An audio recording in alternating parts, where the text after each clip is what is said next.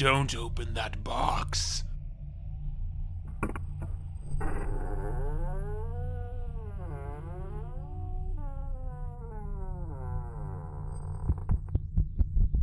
What have you done? You shouldn't have opened it. You shouldn't have opened it. Opened it. Opened it. Opened it.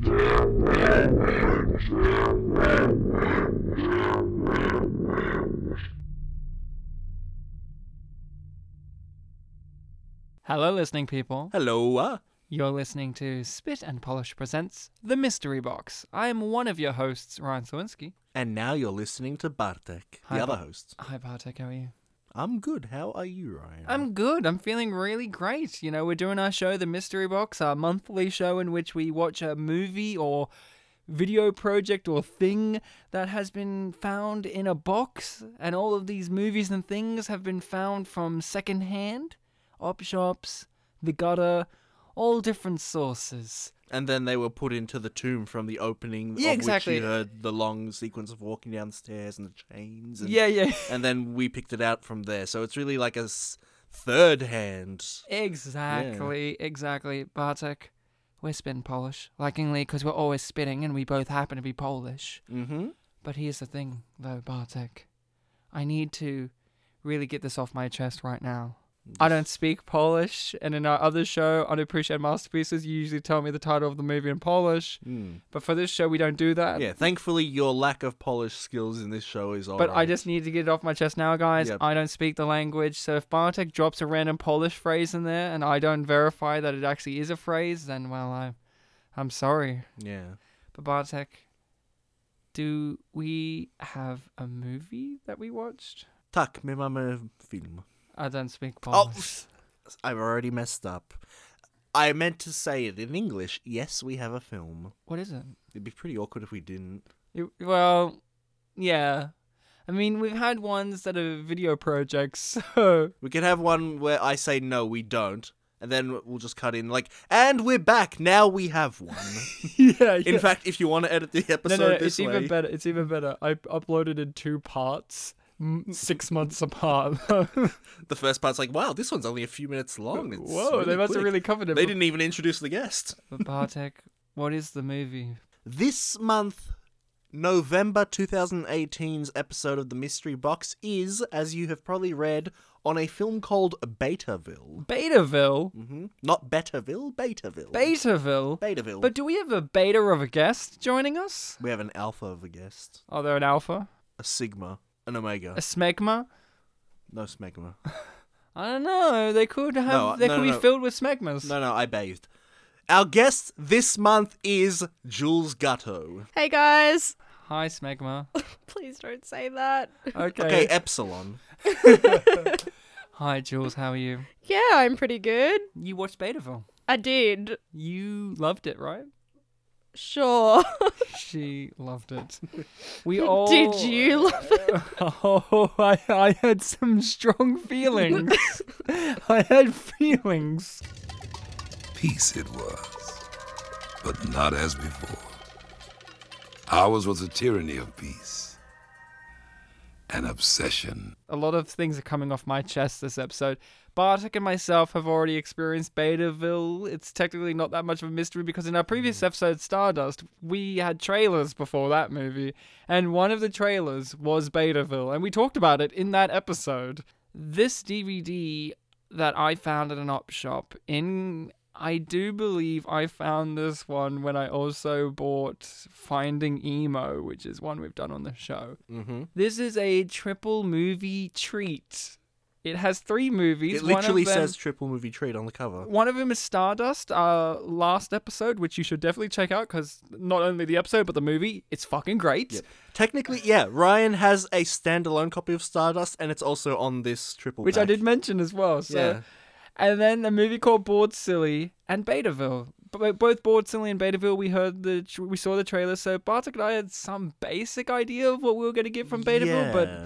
It was not what we when- thought anyway. yeah, when we before we watched Stardust last month, we we got the trailers, Um, it was Betaville first, and then Bored Silly. Hmm. So I think Bored Silly had the recency effect on me, and, and I remembered it a bit more. But I remembered little bits of Betaville, but not enough to say that. Oh, I'm not walking in that blind. Yeah. Now, here's the thing. With this show, Jules, when I have to find a DVD from an op shop or rejects like rejected items from society, the gutter, you know, cash converters, one of the artful things I have to do is just to know what one to pick. And usually it's by looking at the cover Yeah. right? I don't usually even read the back of them. I might read like the blurb on the front or something, and I just kind of go, you know what? Yeah, this. Now, when I got this uh, cu- uh this DVD, I saw Stardust on there, and that was one of the things where I went, ooh, I've already got Stardust. But will I ever find Bored, Silly, and Betaville by themselves? so I was motivated to get this DVD. But you know what's great about the DVD? It's cover, Jules. Do you mind kind of just running us down what this is? Because this is a comedy movie triple pack. So, thing. so the cover itself and not just Betaville? yeah, yeah, the cover itself, and then we could talk about the Betaville Okay. mini cover. I'll I'll describe the cover. So the cover has a red gradient background, kind of with the I'd say like a Lego kind of pattern. You Yeah. know, the dots kind of stick out. Starts with yeah, why like is that? I wonder. who knows? Art. Maybe because each movie links together. fits perfectly with one another, like Lego. So, you know, it starts off with the white and then gets down to that actual bright kind of Lego red colour. That's back. Then it says Comedy Capers, triple movie treat. And then it has the three covers for each movie for Stardust, Bored Silly, and Betaville. And um, Can you see each of those clearly, or are they? I would say that Betaville is the clearest one. because 'cause you can see all of It's it. the 'Cause closest it- layer to it- us, right? Yeah, it's Yeah. the first layer, Bored Silly, is underneath that. And then underneath Bored Silly is Stardust. Oh, so they're kind of stacked on top of each Yeah, other. so oh, how they're easy kind to of see. kind of like fanned out Yeah. with Betaville being on top. Thankfully, from this angle, I can see that on the back they're at least not covered up. Yeah. That's that's positive. yep. That's a positive. Tick. so uh, from the front, Betaville is the clearest one. Um, the cover of Betaville is pretty much uh, Betaville written in the bottom, kind of in that PowerPoint fun Yeah. text where you could curve the Oh, the word art. The word the art. word art. Remember when you were a little kid and you just had Word and all you would do is play with the different Yep, fonts? yep. It looks like someone has done that with kind of, I'd say, like a browny red color with the yellow behind it. How terrible. then it then it has a group of kids together, six six kids of, would say all different races, but really not that many. Not that many. There's a little black kid, right? There's a little black kid. A- a biracial girl. A biracial girl. it's and Jules. She's on the cover. She's Yeah. like, hey, guys, it's me." surprise. Um, and then in the back is some kind of weird tower, like circular kind of tower with lightning striking out of it. And then there are two two circles on either side of the tower, one in white and one in yellow, with people inside these circles. Little did we know that would be important. This film loves Just things please, inside circles. please take note of that because that is a very important point. It is so important. Now, Jules, when you look at this cover of Betaville, now you've already seen the movie, but when you look at the cover in retrospect, does it reflect what we saw? Hell no. What I think before we start this, I, I looked at it and Jules looked at it. I said it looks like a haunted house movie. Like Yeah. it looks like the mansion is like Frankenstein's mansion where lightning's hitting the top of it, It- and it I'm just like, this looks weird because it got all these big like hedges behind them, so it looks like a hedge maze. And I'm like, oh okay, it could be like a haunted house yeah, it looks like a group of like mischievous teens are going into this house to sort something out, like to go, oh hey, like there's this weird place in the woods, let's go check it out, It's- and then you know horror ensues. But no, it's definitely thought it not like, like that. a, looking at the cover, it looks like a haunted mansion movie, like that one with Eddie Murphy. I think was called Haunted Yeah. Mansion. But the big thing I love is inside these circles. One of the characters is actually in the movie that is inside the circle. This orange circle that has this weird looking Doctor Who looking villain. But then in, in the other one is the actor Judge Reinhold, who now in retrospect that's really weird because he never appears in these circles. But I guess they had to have him because he's the biggest named actor that they have in this movie, other than John Aston, and we'll get into those. Yeah, we'll get into everything. But Betaville, and you didn't read the tagline Kids of the World, Unite! and of course, Bartek's favorite part is the rating. This is a PG movie, and mm-hmm. it has low level violence. Now, in the past, we have focused on ratings so importantly because Bartek raised a point in one episode, and I can't remember which one it is now, but there's an mm. episode that you raised that meant someone from the government yeah, had to have watched this movie and then given it an appropriate rating. And I think of that constantly when we watch movies like this. I'm This surprised I didn't think of it this time. This poor government worker, I'm going to call her Susan. Susan comes into work today. They're like, Susan, we got these uh, comedy capers triple movie treat. You've got to watch them. And, and in the order that they're in on the DVD, Betaville's first, Bored Silly, then Stardust. Since we know Stardust is fucking crazy, by the time they got to Stardust, they just said, eh, eh, P, just don't bother saying any more. I don't need to give any more context to that. But it's just like uh, Betaville. I just imagine them. That's their first. Like it's nine o'clock in the morning. They're having a cup of coffee, and they're just like, if they watch them in alphabetical order, it'd be the first one. "All right." They're given this DVD pack, and they have to just watch them in order. And then this this movie is insane. Muriel be praised. Muriel, our mother's son. But back to business. Now, Bartek, this movie's so crazy and weird that before we started recording, we were trying to think to ourselves, how do we approach this? Hmm.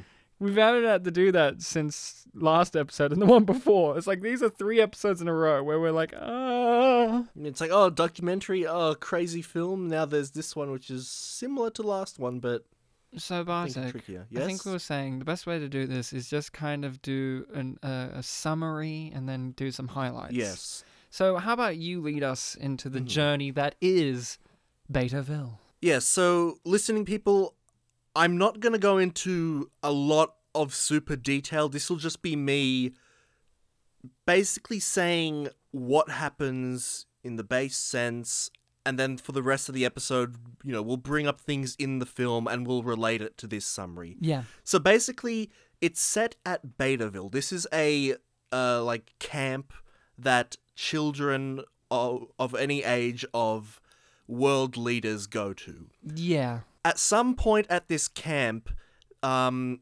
you, there's there are invaders from a planet called Z, just the letter Z or we Z. couldn't tell if that was what it was called for Uh, like yeah. a good majority of Only, it. only Yeah. when the characters in the White House scenes said it was it clear You enough mean to- the actors that have had like 30 years of acting experience or more and know how to enunciate words? and seem to have good microphones. Yes. yeah. Yep. So uh, this film does have alien invasions in it, but not in the traditional sense. They they stay on their planets, but they tra- they can travel between people's consciousnesses um, through these circles that we indicated on the front cover. That are called dots. They're, they're called dots, yes. So, and these dots tether themselves to people, um, and for some of them it makes them go crazy. For some of them, not. Kinda? It seems. I don't even know what ones went crazy, if I'm honest with you. And, Yeah. And you have to be asleep if you want. Wait, It's like it body freeze. snatchers. You have to be asleep. They get you when you're asleep. So, just to start over now that you have that information, summer camp. There are a bunch of kids that are kids of world leaders. The kids are the main characters. They're the main characters. At some point, these dots invade and they they possess, uh, you know, people that work at the camp, some of the kids, and it causes a bunch of riots.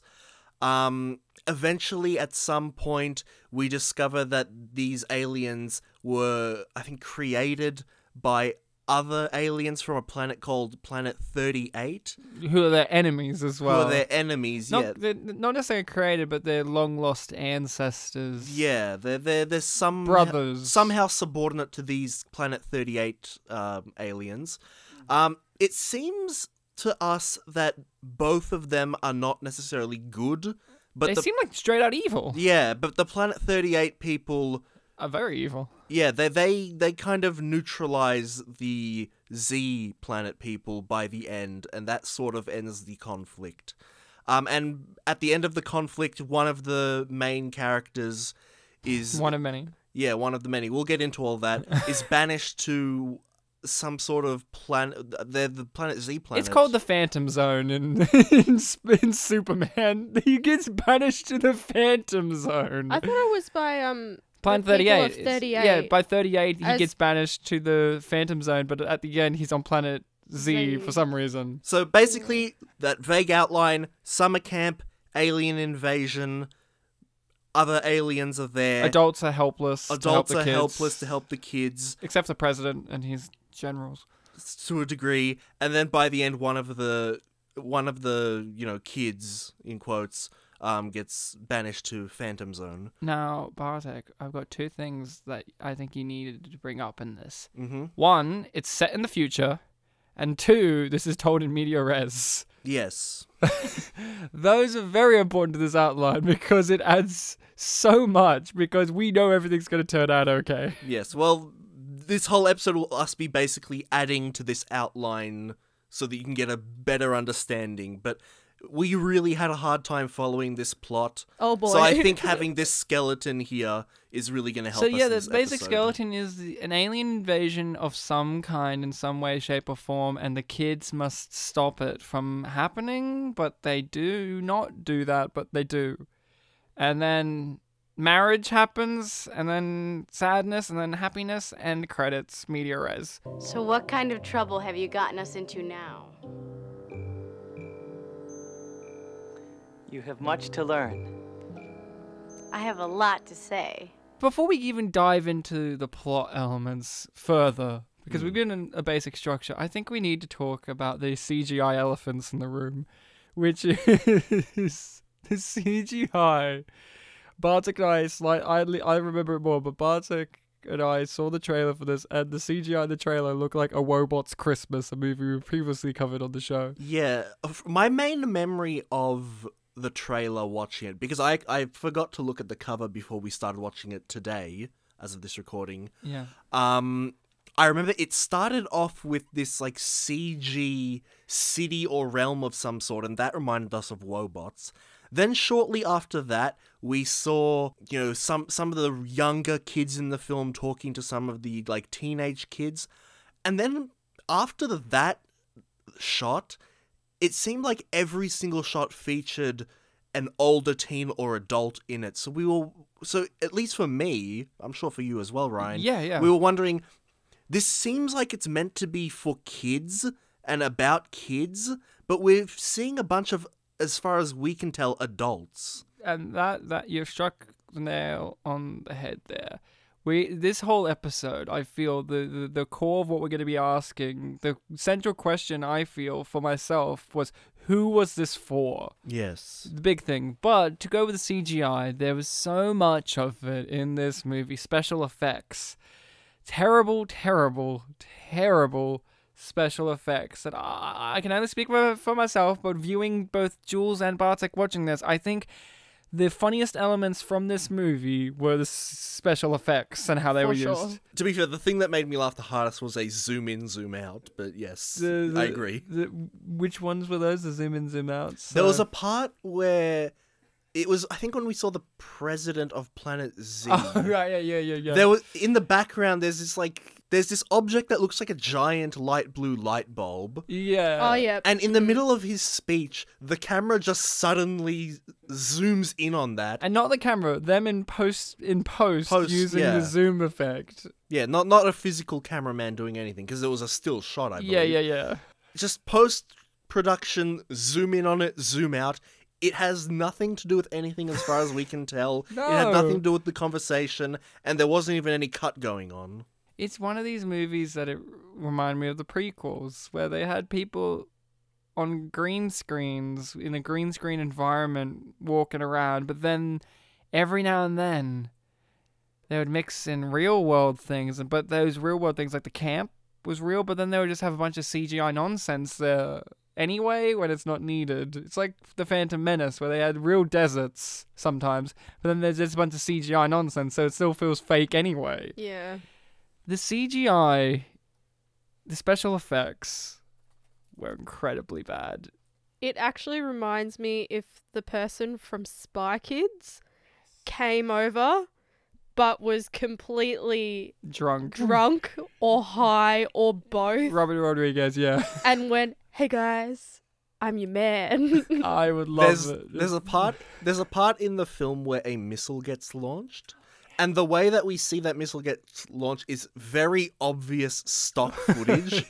And the stock footage, as grainy as it was, looked so nice compared to all the CGI. Did, did it not? Every time they use stock footage, it looks so much better than the actual oh, film we had got. There was a bit where Bartek, you're like, make this the thumbnail, where we see a bunch of the dots. Uh, taking over military circles, yeah. figures, Yeah. and one of them was stock footage of like this guy in a pl- in a, a military fighter that was clearly one from like the seventies. Yeah.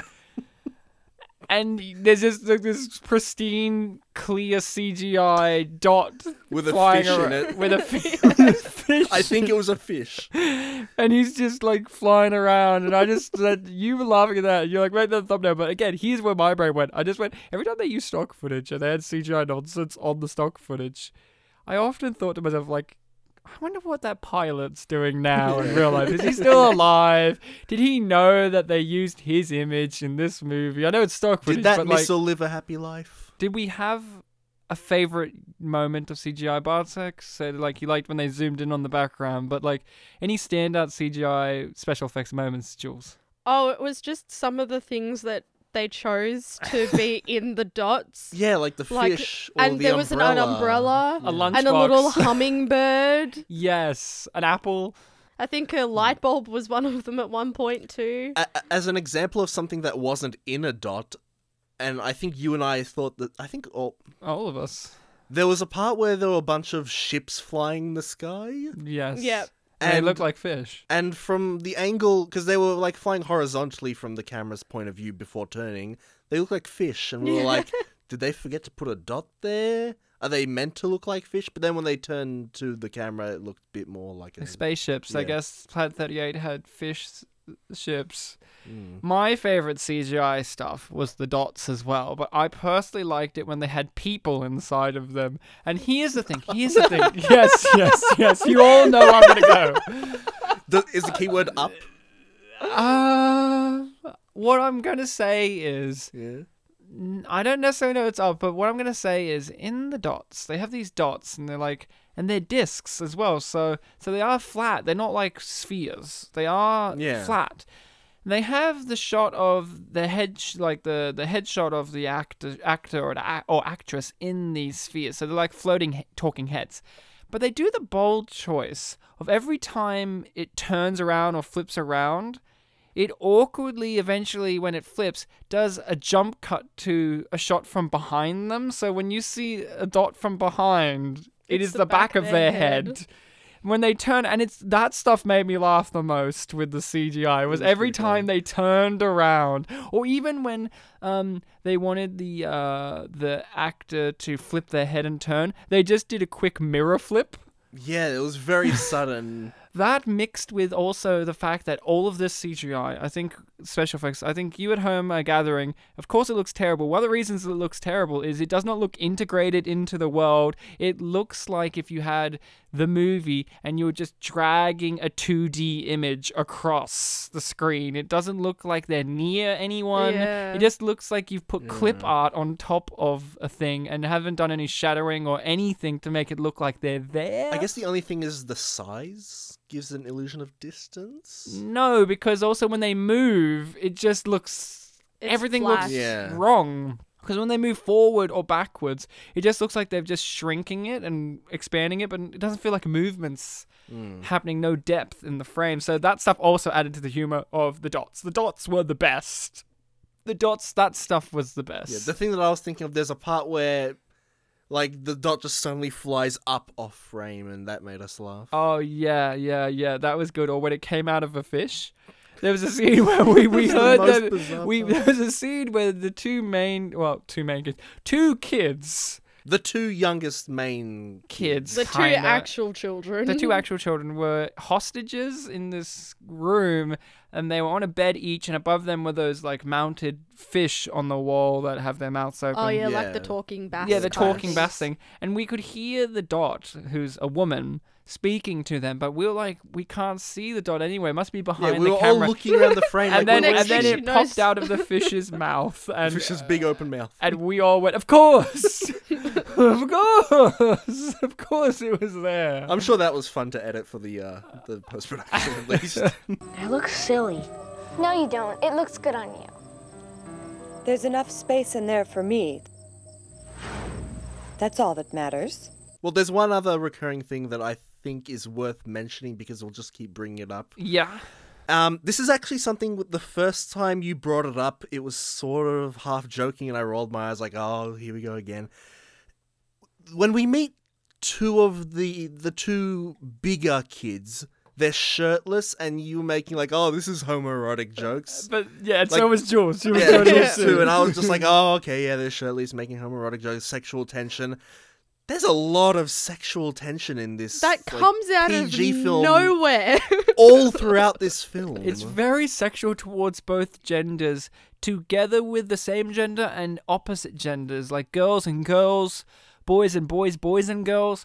aliens and aliens. Let's not aliens. forget that. Oh, there's a weird kind of sexy scene between two aliens. That's very weird. Mm. What are you talking about? What about the one with the friggin' DDD? The DDD. We'll get it up. Fuck yeah. So so.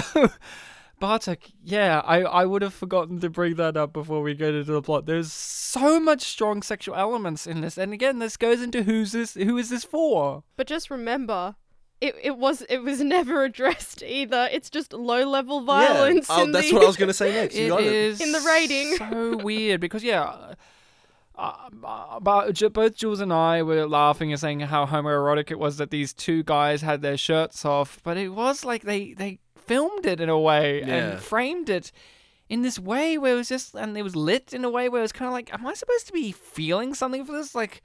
I'm like, I'm a guy, so no, but I'm like, maybe young girls are watching this and they're like, ooh, we don't get this too often. Well, specifically, movies." you're a straight guy. so, yeah. and these guys are they were somewhat fit. They weren't like Oh, I ripped. would they were like ripped like, for teenagers. mildly athletic. One had a bit of a, a bit of a six pack going on, but not too much. Like like they looked realistically fit for teens, right? Yeah. Uh, but then it just keeps going. Like like uh, for the first twenty minutes, it's nothing but I honestly, there's no way to say this. It, the first twenty minutes is sex games between these teenagers. It's like And these like, a, two and the little kid has to tag along, kind of, Yeah, But they drag him into it. they drag him into because it. because because he's been made their one of their little brother. and in the we buddy meet the, these two teen girls, one of which is the daughter of the United States, and the other is the daughter of somewhere. Uh, Yeah, who's main forgot. our main female character as well, the biracial girl, uh, whose name I'm forgetting. Ruby. Ruby Rose. No, Ruby. I wish it was Ruby Rose. oh boy, forgetting the I think she would like the girl one. a bit more than the boy. but Ruby, we meet these two girls on a boat A speedboat. You a can't speedboat, forget uh, that. so many speedboats, and they're having these weird lines of dialogue about wanting to fuck the boys, basically. But we can't hear one of them because the audio, which we should get into as well. The audio, Yeah. they have different mics for different actors. Like sometimes they're using the audio on set on the scene, and sometimes they're not. Sometimes it'll be like Ruby's having a conversation, and she'll be saying like, "Hi, how are you, Bethany?" And Bethany will be like, "Oh, "I'm going, going pretty well, actually." And it's just like, and it's this whole conversation is like, "Wow, wow, Bethany, that's pretty good. Yeah, it is pretty good. Yeah, it is. Yeah, it is. It's like it's so much." But they're talking about wanting to fuck these two boys. And then the two boys come over, and as they're walking over, they're like, "I'm gonna fuck these two." They're like, "I'm gonna fuck these girls," and then they come over, and the girls are giving them the cold shoulder because that's what girls do, Yeah, ju- Jules. I mean, you know this. just it's all sex games. Just before they got up to the boat, they basically said straight up, like, "All right, let's act a little cold now." and then they go they take our main actual kid who we haven't even gotten into but we will this is all about the sexual politics of this movie because the first 20 minutes is them in the woods trying to make out with each other whilst also using the little kid as a, What are you a tool in They- this they, game. They actually discuss hooking him up with this little girl because she's roughly the same age. Also, when they first meet, when he, uh, the little black boy first meets the biracial girl, the two boys are trying to set him up with her too as a joke. Remember, I was like, "Well, they're gonna these, get these two minorities together you know- because because I guess they're both dark skinned. They belong together. They're different ages. And you know one's like freaking ten years old. At what, like 10 and 17, you'd Yeah, say? Maybe yeah. like 16? But, but they're both dark skinned, Jules. Lump them together. And That's you- how it felt. And you know what the great part is about the fact that they've gone on this little trip where they're having a bunch of fun and, you know, there's all this sexual tension going on? The setup for the trip was hey, I found a treasure map. Let's go get the treasure. and they were like, great idea. Then they don't want to join in because they want to fuck each other in the woods. And this continues on. Like, Ruby wants to get with the guy who we mentioned that gets trapped in the Phantom Zone, whose name was Luther. Luther, obviously. Uh, and he's The other she guy's finds, Tony. and she finds out that he's making out, and it kind of looked like he was fingering the Yeah. uh, the girl from the daughter of America, uh, whose name I can't remember. Holly? Holly. I, Oh, thank you. I, I was just getting. and then for the rest of the movie, You said Bethany before. I'm like, that doesn't sound right. Luther, Luther and Holly are together, and they seem like in a perfectly healthy, fine relationship where they like each other. And we're like, oh, okay. And then Ruby is in a healthy, nice relationship with what was his name? Tony. Tony. Tony, because she takes off her dress because it's heavy, even though it looked like the lightest dress ever. Well, he, to reveal that she's wearing a fucking slip underneath. I thought, I thought, oh, she's going to be wearing a bikini because we've already seen them go like swimming around this lake that they're at, and then she's like wearing a slip, and I'm like, what the fuck is happening? And then she's trying to put it on a tree, and she trips over, and her boobs nearly fall out, and he catches her. Near her ass a little too much for my liking in a kids movie, and then they just kiss, and there's just like this weird music playing. there. It's not like oh how sweet. It's kind of like yeah, and you're like, and this is throughout the whole movie. It's just these horny little teenagers, but also they. Here's the thing: they also kind of don't play it too sexy. It's like it's like well, eventually when the plot It's just kicks in, there. then there's just a bunch of like, oh no, but except for a bunch of hijinks happening. But then they do those things, but like we're describing, and I'm sure people at home are thinking of this in this sleazy way, but it's just kind of like there. Mm. It is not even that sleazy. It's not like a Friday the Thirteenth thing where they got sexy, horny teens. It's, just kind of like, yeah, this is how they talk. It's just mild kissing, but it's it's mild kissing with no lead up. It's like, oh, these two people are here. Their faces are suddenly getting closer. We don't know why, but it's happening. But Jules, yeah, she tripped trying to put her dress they on. They do tree. give a setup because Tony was it? Tony, yeah. He he said your favorite line of the movie, which Oh yes. which was. I, almo- I don't remember. Come on, Jules. Oh, sorry. All girls make me feel the same way. That's what he says, and that's why he's motivated to kiss And at- Ruby at what because point- all wait. girls make him feel the same way. And, and at what point in a conversation was that line said? At the beginning, right? I think it was just on its own. No, I weren't don't think it was they? a conversation. Weren't they lying on the picnic blanket? Yeah, I don't think they were Just talking. though. drinking, drinking. God knows what they were drinking. yeah, they look like they're drinking cocktails uh, at the school camp. like white Well, I don't think it was a school camp, but Sorry, you know this kid's camp. Aren't you concerned about her feelings? Ruby and I had a lot of fun. But I want a woman who can make each day of my life a new discovery. Oh, go on. And I won't stop until I find one who feels the same. There's so much weird, sexy stuff. It's so mind-boggling. Because again, who's this? Who's this for? Because we all thought this is going to be a kids movie. Yes, and a reason for that, and this is a good segue, is at the beginning of the film, we are introduced to a character who is narrating this from the future. Played by Lou Rawls in the future, who's of prominence. Yeah, so we assume, oh, okay, this char- this character's younger self that we are watching right now is probably the main character, a little black boy. He's the son of the Prime Minister of Canada, Kirby. named Kirby. And it happens in 20. Is it 2028? No, no, no. Or he says I was born. It all started in the year that I was born, 2048. But then when we meet him, he's like 10 years old, so I guess it's 2058. Yeah. Guessing that is 10. So, yeah, Kirby. He goes to Betaville for the first ever time. He's the son of the Canadian Prime Minister Kirby mm-hmm. Finkel. Kirby Finkel. Was that his last name? He had some weird last was name like Finkel. Kirby Finkel or Finkel or some bullshit. And yeah, yeah, he meets the first thing he does is he he he goes to the camp leader He gets off a helicopter and he's like being told like this is Betaville and and then he goes to the camp leader and the camp leader's like, "Here, have this watch so we can track you. Also, this watch never comes into play ever. I don't know why we're focusing on it." And it never factors in in anywhere ever. like he does use technology in the film, but not that much. No, then they make a big deal about this watch. They're like, "Oh, we got this watch, so if you we can track you," and you're like, Especially "Oh." because he's like, cool. And also, And it has a close up. It's like Spy Kids, like you said, like Spy And Kids, where they correct had that technology, and you as a kid wanted it. correct me if I'm wrong, but that watch had the recurring computer voice of the film, right? Yes. Well, That woman's voice that was like really. well, I don't know if it was a watch because every time they you heard the computer voice, they were standing on their speedboat that had a giant computer monitor that Hmm. was talking to them. So no, I could have sworn that like they were pressing some like buttons on the watch, activating features, and there was a voice like saying Oh, features. Or I will not deny you that. I did not notice it as easily. I noticed more when they were standing at giant computer wrong, screens and using yeah. their voices. But yeah, he eventually gets paired up with his bigger brother. Yeah. Like the the big brother Yeah. figure, the, you know, the, He- the Mind you, should should we say that he actually meets them while these two boys are digging holes with their shirts off? Yeah. looking for treasure the map aforementioned shirtless scene. because they're looking for treasure maps. Yeah. And Jules said, "What is this holes?" Already referencing a better movie two minutes into the movie. Right, but yeah, it's like, and also it's lit weird. Do you remember how they, they were lighting Well, the it's- scene? It's it was also more because you know I understand that digging holes is a laborious task, but you don't have to make them glisten that way. It looked like it was supposed to be sunset, but it was the middle of the day, so they had this like weird kind of Mood golden orange moon lighting. One of them did.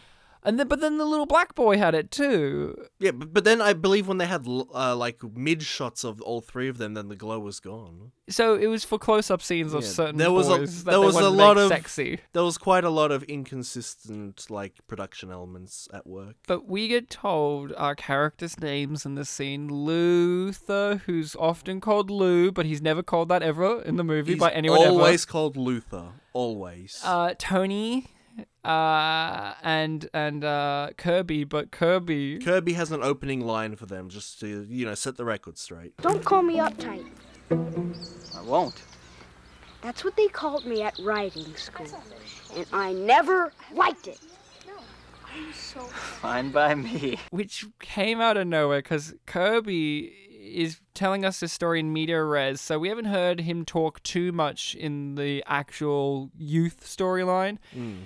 So we had this impression of, oh, he's this kind of sweet boy, you know. Like I think he's talked to some of the adults. wide this eyed, yeah, point. like one or two lines, but nothing much. But Yeah. by that impression, we got he's wide eyed, bushy tailed, sweet boy. But then he meets these teens, and he's immediately like, at the previous camp, they called me uptight. Don't call me that.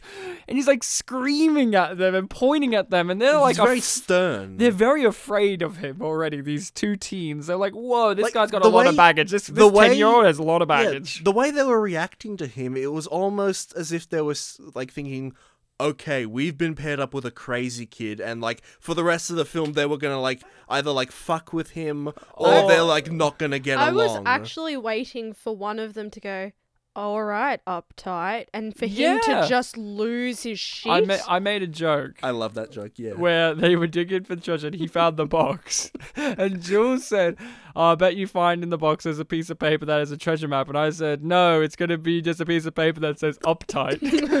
and then he'll be like, Oh, and, I, and they would laugh. Yeah, But not- not- honestly, they did. There was a thing where, yeah, I could see that where they thought this guy's like. Like ha- they were kind of like, haha, this kid's Yeah, funny. they had, But like, that stunned, also- like, slight But they also signs. reacted like genuinely worried by him, and I'm like, Yeah. dude, are they afraid that, like, honestly, when you first meet Kirby, I know that this is going to be a giant, giant statement, and it's obviously for some comedic effect, but honestly, if Kirby grabbed a gun and started killing everyone at this camp, it would not be out of character for Kirby to do this. He's insane. When we first meet Kirby, this is the impression you get. I want to mention this. There's a bit later where one of the schoolgirls has a laser gun and they just never explain it. It's like in the background, she just shoots and there's a Hmm. laser, and we're like, when did they get guns? But yeah, Bartek though. We, we go treasure hunting after that. Yeah, it basically transitions from "Don't call me uptight," them looking creeped and like, okay, hey Kirby, do you want to go on a boat ride with us with some girls? And that's and that's basically the end of oh Kirby might be crazy. Yes. Like he's precocious throughout the film, but He's a non-character. Yeah, Yeah. He has no character. He's just guy he's like who's there who gets things. it almost feels like okay they're not keep, they're not treating him as a main character perhaps he's the perspective character from which we see everything unfold but there are many many scenes that he is not in Yeah, but then he becomes really the main character because we've discussed this all in the woods things, and he finds a treasure map, and eventually him and this little redhead girl. who gets introduced in the middle of a montage but talked about a lot beforehand They mention her. Her name's Zora. Yes. Zora, Zora, like the zelda enemy Zora Flume. Remember, there's a bit where they say her last name. We're like, what country is she from? And I think you had a On- stab. no I, I didn't have a stab on the screen it Oh, it said, said it? Lis- listonia or something Yeah. Okay, I couldn't see past the guy's head. i couldn't see the end of the word so yeah. Um, but began with an l I will add this. They have a lot of people that are from certain countries. All of them are white kids except for three black kids. The main black kid who's from Canada, another black kid who is from the Middle East with his uh with his uh, headscarf thing going on. So I went, mm, I went to Jules. Mm, you know all those Middle Eastern black boys, like really dark skinned black guy. Like he should have been an African kid, if anything. And then there was the one with dreads wearing the military beret with the open shirt, and we never found out what country he was from. ultimately their country of origins never factored into anything But they should have. it was like just they all an- had American accents. But yeah the only time it happened was when two girls were having a bitch fight and mentioning Oh, that their countries would slam each other. and we didn't know which one. Like we know one country, one Yeah, was didn't- America, but we- we didn't know the other one. We couldn't remember what country Ruby was from. I don't if think it we was ever knew- mentioned. If we ever It knew. Was we that. just never got her flag in the background, and no, no, not even, No, not even w- hers. no, that was that wasn't was hers. Tony's. They get this treasure map. They dig for no. They go into a cave. It's not even under something. He has to run into a cave, and he finds it. But Was it even a cave or was it just like under a giant rock? no, no, it was a cave because before that we have their digging sequence, and this was the best visual comedy in the movie. I was nearly on the ground laughing. Do you remember this?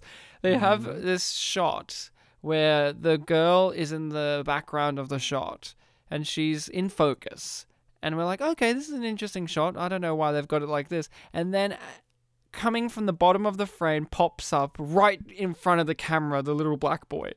And he just comes up, he's like, It's oh, not yes. here! And then he immediately goes back down again, and she waits for him to go back down to respond. And then he waits and pops back up, and it's just like, What is going on? And I was laughing. it looks I like we were about to play whack a mole on the screen. Whack a mole with him. Yeah, it was so funny. But yeah, they find this map, they get this treasure, and the treasure is just a scarf, a lacy scarf that we Some never see again, some bangles that we never see again, and Dude, a I forgot about those a two sword. things. And a sword, But which was actually a dagger. Yeah. He was like, "Look, it's a pirate sword," and we were like, "That is clearly a knife or a dagger." Yeah, it I w- don't know was- how he could think it's a It sword. It was sheathed, and we were like, "That's really small." And I was saying that's, I think It that's a looks like a dagger. gun he more put, than he anything. unsheathed it, and yeah, it was a dagger. Oh, wow! A pirate sword! At some point, we meet aliens. And I remembered that we were laughing so hard because Mm. it just kind of zooms through space through all these CGI planets. And when we get to planet Z, it looks exactly like Shark Boy and Lava Girl. Like, it Yeah, really it's, does. It's these horrible CGI lilies, like this weird garden with these kind of egg orb lights, yeah. and, this weird kind of patio, like outdoor room. And we meet the president guy who has the smallest glasses ever, and Just, just to be clear, of the aliens. yeah. For future reference, there are two presidents in this film: United States and Planet Z. And I guess someone from Planet 38 too. but I don't think they ever address him as the president. So, uh, President we meet Z. our antagonist slash mentor. It was like the superior to, I get, Who do we call? Who do we consider the antagonist? The, The woman. Yeah, the The, woman. the Whose superior name to is the. like 49. I like, thought it was YB. YB Yeah, w- 49. yeah, it was YB forty nine, but they could just call her YB for short. There's also, this is also a movie where I think it's in a parallel universe because they describe the w- events of World War II from multiple characters' perspectives. The fact that they the last ever war that happened was World War II, so I think it's an Yeah. alternative reality where there are no other wars that have happened. To be fair, they described global scale wars. No, they just said wars. I th- I believe they did Yeah, they describe them as specified. like gl- world scale wars. Okay, I'll allow it. Because they said how naive that they started numbering their wars as they, you know, ended. Yeah, the- like war- wars like We're trying to make sense of this. like I love it. that's the mystery box. Yes. No, I just love that this movie movie had someone who wrote it Mm. and and they thought, yeah, this is perfectly acceptable for children, but us three full-grown adults who have talked about films many times and had to watch many films Mm. cannot comprehend what this is. That's amazing. Like yeah. it's so incompetent, but we have these aliens, and they want to take over Earth, like how we described. And she's like, "Oh, let me do my method of pretending to be these kids' friends, so that mm. they can let me meet their parents, and we can take over the world leaders because they can't do that themselves because I don't know." and the I think it was because the kids would be e- easier to tether to. No, because they No. tether to every single military ad- don't figure know. adult Maybe it was just a beforehand. gateway. I Mm. don't It's just know. because the film's called Betaville and they need to have it. Yeah. So Ryan, where does the president of Planet Z reside? He resides on a porch. yeah, this like porch gazebo thing in the middle of that weird. it looks like a Gre- landscape. you know, it looks like like he's like some Greek kind of Yeah, it, from Which is every time we see it, it's from a still image frame. Yeah. um, aiming, you know, towards. A and you can see in the background the, the weird world. This is where the zoom in happens. Um, you you enter this thing by climbing upstairs. Yeah. Um, But but we don't we don't we, we don't see the stairs. They come towards us. yeah, but you can see like whenever YB comes into the room, she walks up. Yeah. Um, and does she do a lot of walking in these scenes? no.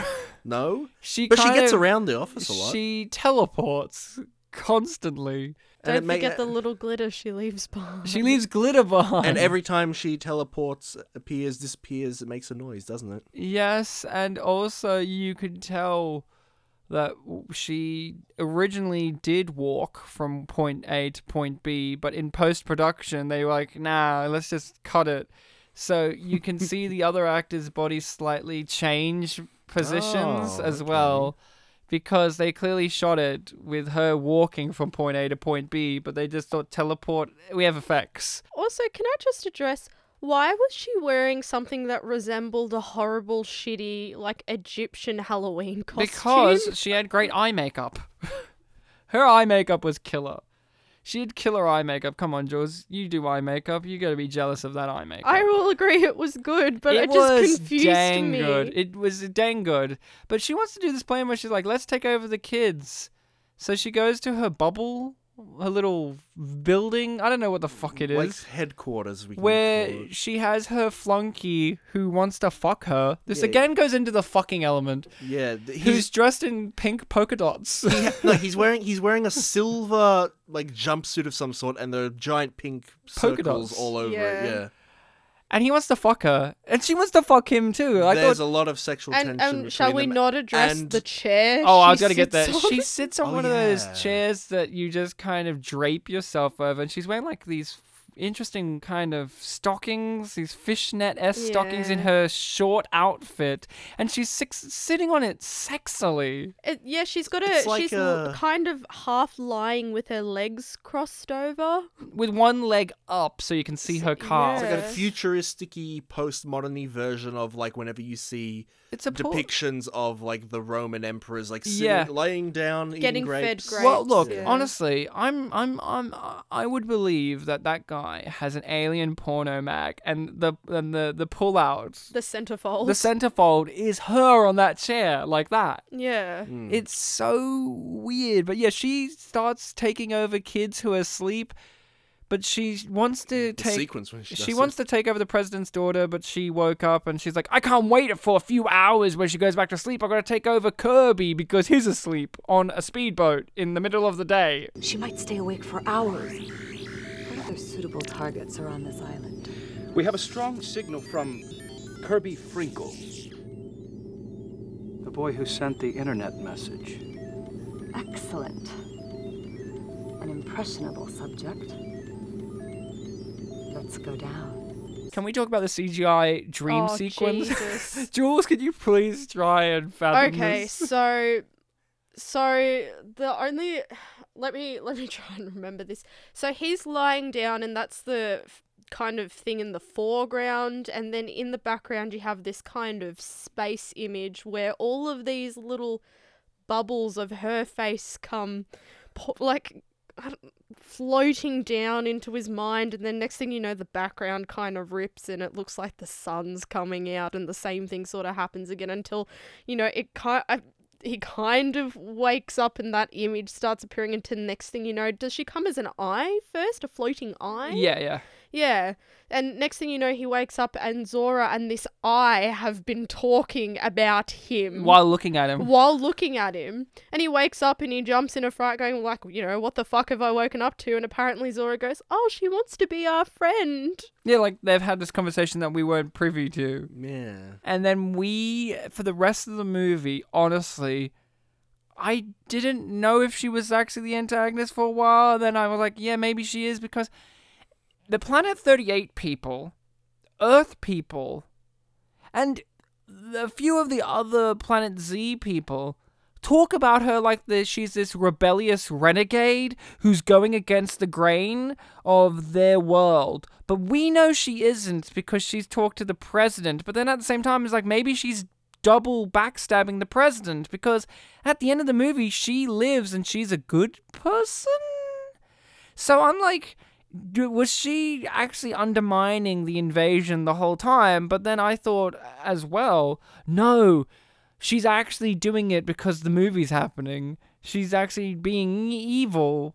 I honestly don't know if she's the antagonist, but I have to call her that because she's the closest one we get. But I honestly don't know if she was supposed to be good or evil. I don't understand. From a simple like look at how she behaves and looks and how the Planet 38 guy behaves and looks, the 38 guy looks a lot more like a stereotypical villain. He, that's why I said he looks like a Doctor Who, Doctor Who villain. But for all we see of him, he kind of yeah.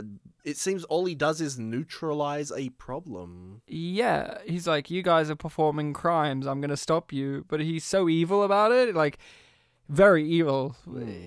Uh, but yeah, the antagonist. Don't know if she's evil, but she wants to latch on to Kirby. And honestly, I don't know why she does because she doesn't utilize him in any fashion other than hiding under a hat he owns. I thought the whole point was that he would lead her to Holly. But he doesn't. I know. Yeah, th- I get there's that. there's one.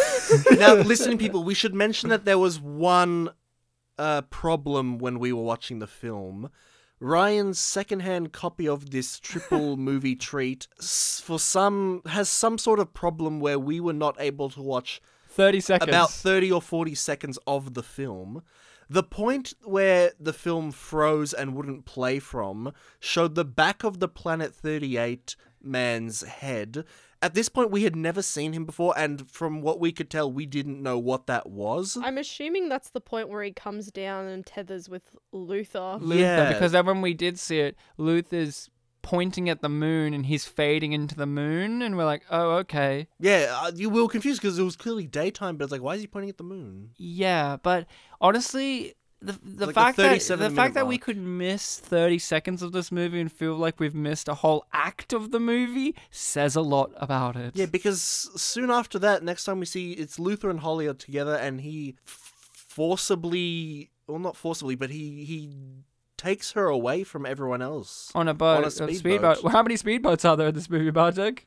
Lots. Yeah, just lots. I feel like there were only two, but they were used a lot. Let's just go through some other things. So we have Luther and Holly own this nice relationship, and they're very happy, and they're hiding out in this uh, cabin in the woods that's described as a lake house, even though it's not near a lake, because John Astin, who's the president of the United States, who we should get into, Oh yeah, yeah. declared a of the warning to the children and the people at Betaville about these floating eye things because the eyes can only get you if you sleep. So the president is advised by Judge Reinhold and his sexy military assistant Dressed in latex. dressed in white latex with thigh high boots. But it's okay, we don't know that until later because her dress does go to her knees. Her leather, I mean, her, her latex skirt. But later on, she takes off her thigh high boots and orgasms. We'll get into that. But. Ah! Judge Reinhold and her advised that the president should stay awake because the, this is body snatchers rules. Hmm. And John Astin is the best performance in the entire movie, and that's not saying much. I just say that because John Astin is my favorite member of the Addams family because he was Gomez Addams. He's pretty great. And we shouldn't discount the fact that we could hear 90% of his lines. No, I think we could hear everyone 100% of his lines. He knows how to enunciate as well as, I think as it- well as a good microphone. I think it was him that made us realize, oh, it isn't Planet Zine, it's Z. Yeah, because all the others like Planet Zine, and like I said, oh, is it Planet Z? And Bartek's like, I thought I heard Zine, and I'm like, you know what, me too. Yeah, you kind of stuck with that. And then at some point you were still calling it Z, and I'm like, oh, Ryan, I've kind of moved on from that.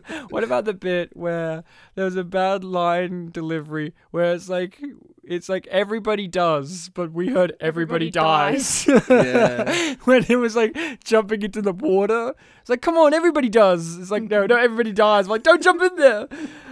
The President of the United States is superfluous in this movie. All he does is sit in the White House set. This is all shot in one day. And Judge Reinhold, who's a respected actor in his own right, who I've seen in many good things, is probably the worst performance in the movie. He's doing some crazy bullshit in To- this. To be fair, it's also the characterization he was given. I don't care. Well, his character is like talks half English and half in sounds that only his partner understands it's like what his- the actual meaning is. It's like his Michael Winslow from Police Academy, the guy who does all the noise. But isn't really good at making noises. So Judge Reinhold's a general whose specialty is computer codes.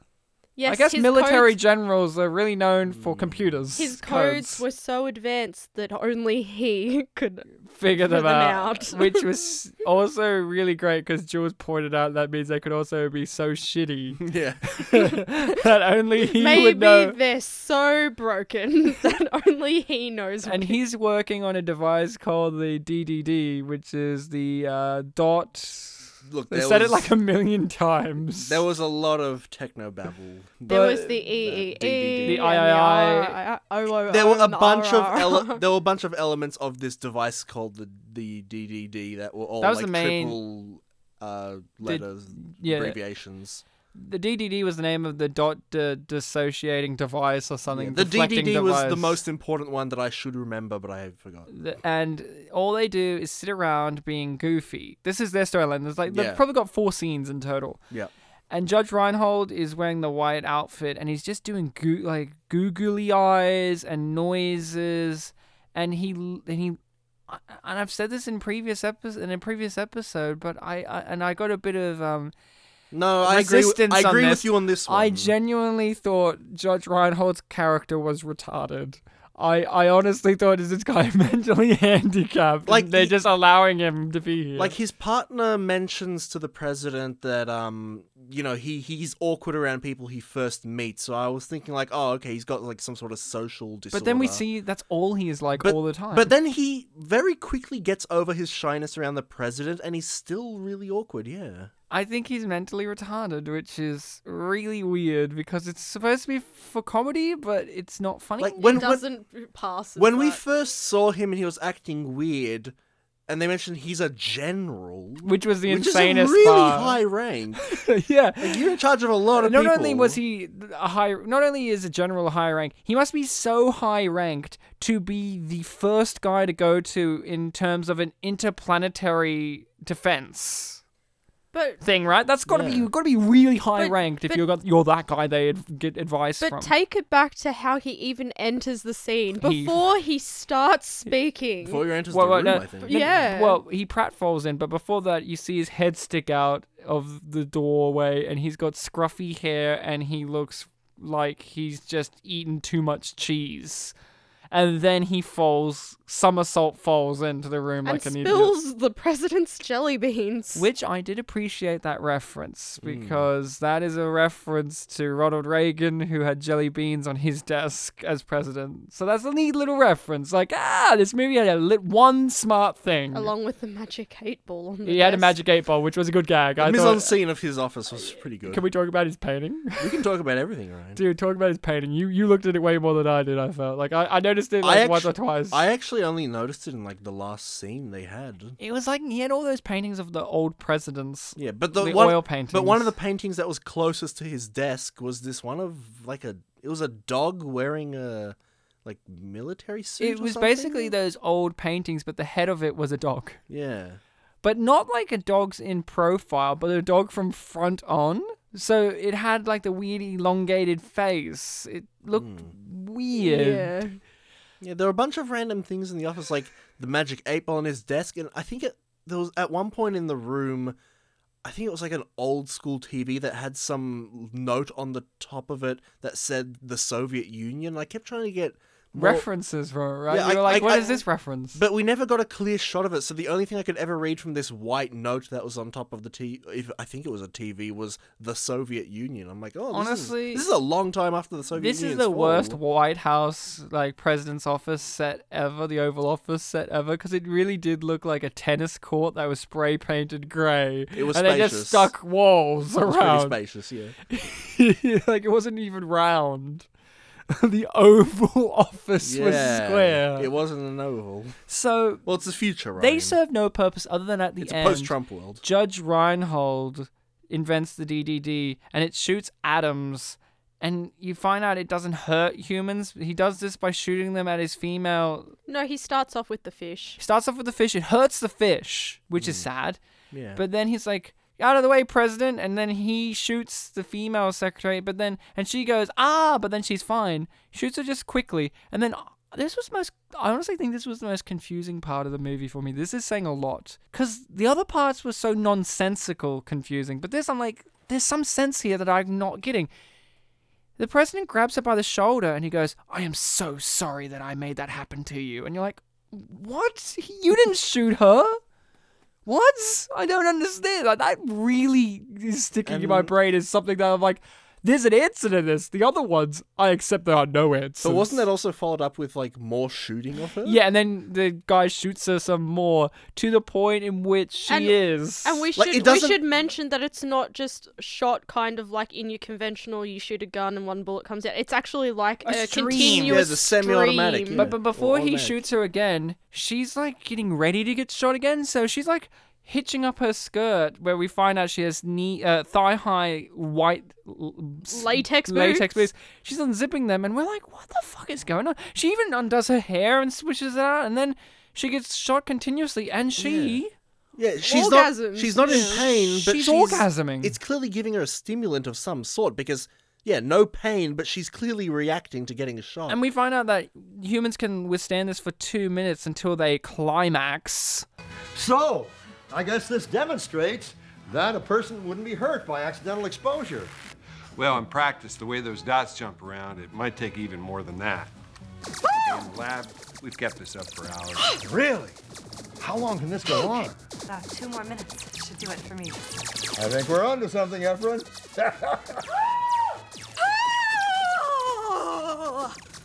that's mainly it. Then they that indicates that they can defeat the dots. But meanwhile, They never actually use that. We should no, mention we should we should mention that they never use this because the kids defeat the dots in the end by doing shit all. I don't know where you go with the kids. This the, the camp takes Well- kids hostages. Riots start happening. They get a tank. yeah, th- there's. This is the part in the middle of this part that we're about to talk about now was the part where I'm like, guys, we need to pause. I need to like just we need to chat about this. Well, yeah, for a Ruby bit. runs away to God knows where, and magically ends up with these military people and Oh, a she has an outfit change as well, yeah. where she wears this really sexy, skin tight, like got a boob window, 1970s looking. Like she looks like a Austin rem- Powers It reminds me from the lady from Archer who wears the Yes, yeah. but with a, with back with a the, backless, the backless thing, really, really seductively backless outfit. Like, like I, I was getting Zoe Saldana flashbacks from from Guess Who. I'm just like, oh, this girl's back's really sexy, but then I'm like, she's really young, Ryan. No, but the movie is saying to you, isn't she sexy in this little outfit? because this is apparently a kids film, so you know, kids It's a find this black. sexy. It's a tight little black number with a, With a belt. with a loopy kind of belt, uh, a boob peak hole, and a backless top. And she meets some people inside a hangar. One of doesn't them's she? German. Well, yeah, yeah, well, yeah. the one who comes out of the tank is German. There are three people in this hangar around a tank. Who are adults, They're adults, but they're- don't have, but don't, don't have dots though. yeah, they don't have dots. They're they're they're employees of the of Betaville. Yeah, of Betaville. Um, and they're having a conversation about this old event called World War Two. when it all started because the Chinese invaded Japan. No, it started because Germany invaded um oh, somewhere weird. It wasn't Poland. France? No, it wasn't even that. I think it's someone completely different. But then the German guy pops out. He's like, "No, it all started way before that with the German Civil War." and you're like, "Okay." It's basically three guys who are all like, "No, you're wrong. This is what happened." Oh but no no! all wrong. It was it was when Germany um bombed Pearl Harbor. That was Yeah. that's, Right. That's it. You're like okay, Pearl that, or coughs. He was like half right. It wasn't Germany though. Yeah. But in their universe, I think it is right because it's all insane. That's insane. But yeah, she comes in and she's just like, "Hey, I'm a girl. I'm good with engines. I know how to do engines." And like one guy's like, "You're not allowed here. This is a restricted area." And then she's like, uh, "Excuse me. The president said the president of the United States, might I add, not of the world." Oh, we should talk about his speech before we mention this part, right? John Astin in his dumbass speech to the children are basically like, to the children and adults of Betaville, children are in charge now. Don't trust adults and get lost. Yeah, yeah. His whole speech was centered around the idea of you know people. Columbus. People tend to tell each other to get lost. Well, wasn't America founded when a bunch of people like Christopher Columbus got lost? So I say that great things come from getting lost. So I'm gonna get lost. So that we can make great things, and I want you to all to get lost. and he's do standing great wearing things. a fishing outfit. Yeah, and if you and if you're ever confused about what to do, my advice to you is listen to what the kids have to say. They're in charge now. Yeah. So she uses that knowledge and says, well, I'm in charge because I'm a kid. And then they all just go, all right, and let's leave. And she rides around in a tank for what feels like ages. Yeah, there's a there's a whole plot about um the One of the kids Zora. is kidnapped by the camp, which It's like a very confusing kind of kidnapping because they're very civil about it. Well, here's what's happened though.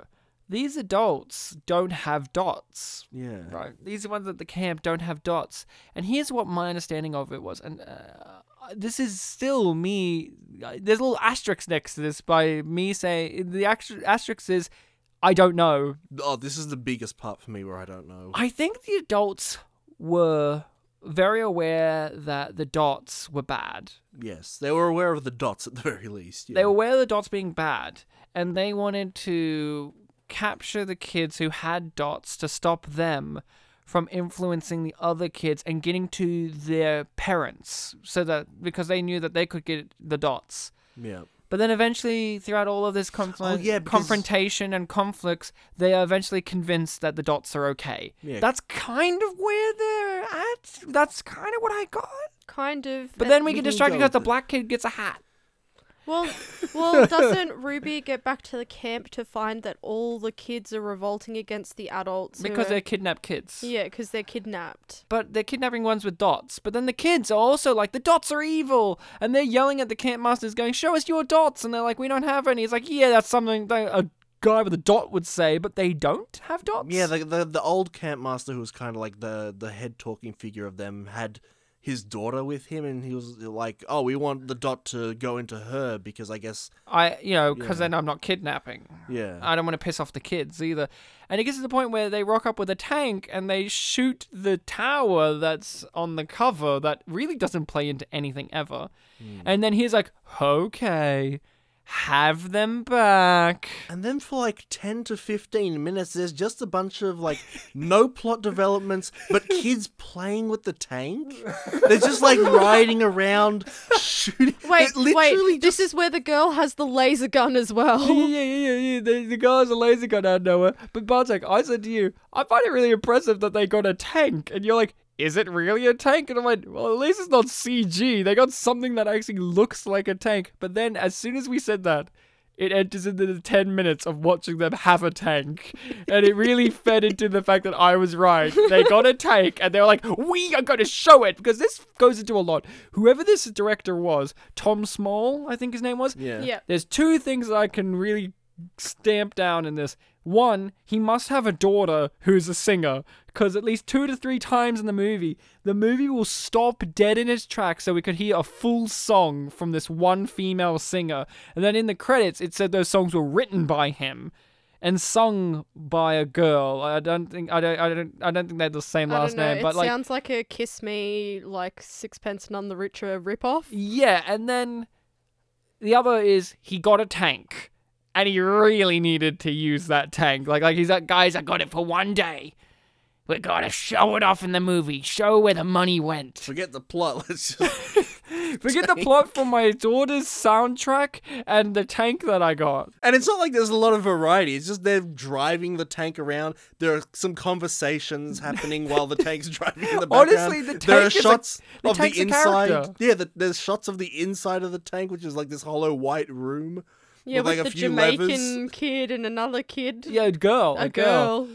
That was the tank has an arc, a tragic arc, because Yeah. this movie's low level violence, and honestly, it gets violent because uh, there's a bit where the Jamaican kid, we will call him, the one with the dreads and the beret, and a girl come up with the notion of putting two shells Yeah. in at the same time Just to see what happens. and it explodes the tank with them inside. And I jokingly said before that they're like they're gonna kill themselves, and then it explodes, and I was like my mouth agape. I'm like they killed themselves, but then the the the the Everyone head of the was like camp running out of the building No. to look. they weren't running. They were just casual about it. So then I was like, oh, okay. It's the like two kids are gonna come out and they're gonna be covered in ash. But no.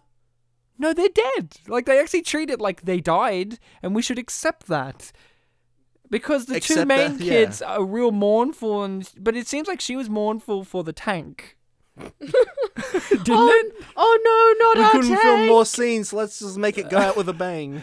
Shall we not forget when Kirby stands up at the tank, whips out his Well, quote that's, what we, unquote that's what we're getting up to, Oh, my dear friend. Jules.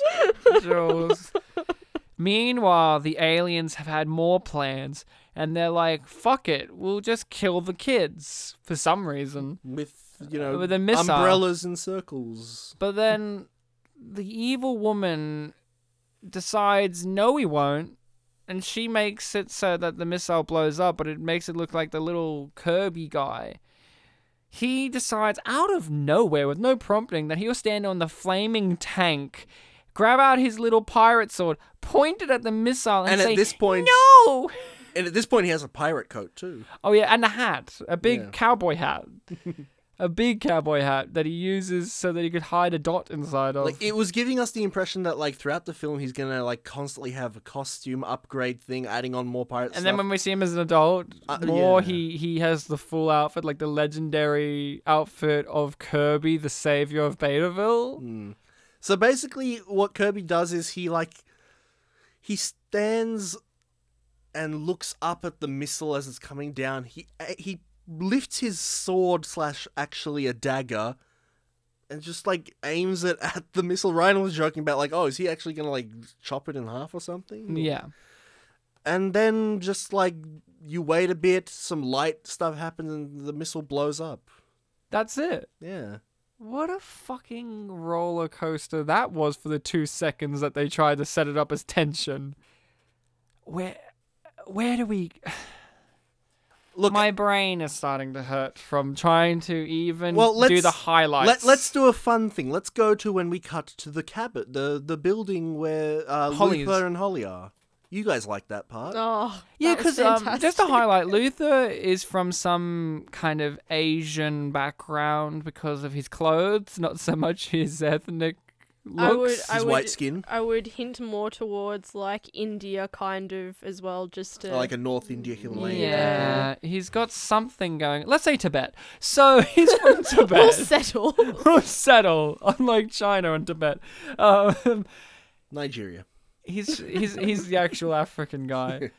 Um, he and Holly are just having this argument like a married couple about how he needs to move in with her.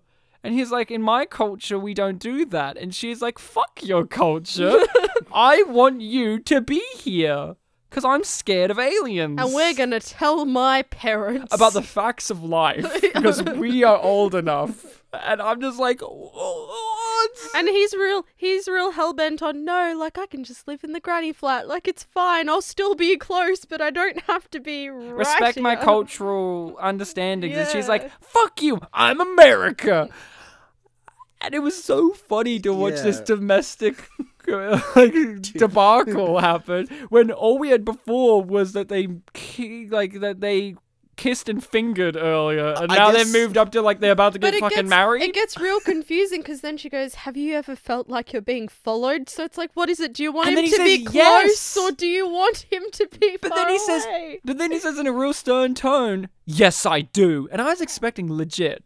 We've seen a lot of these movies. We've seen a lot of movies. I was legit expecting it to kick in with this sad music, and he talks about in a monologue about what it's like to be a world leader's son and how you're constantly never alone. I was expecting that, but then it's like, no, that doesn't happen. Fuck you, no emotional depth. We're plowing forward to the cat fight. Yeah. Holly is really patriotic when she's uh, in this lakeside cabin that's not near a lake.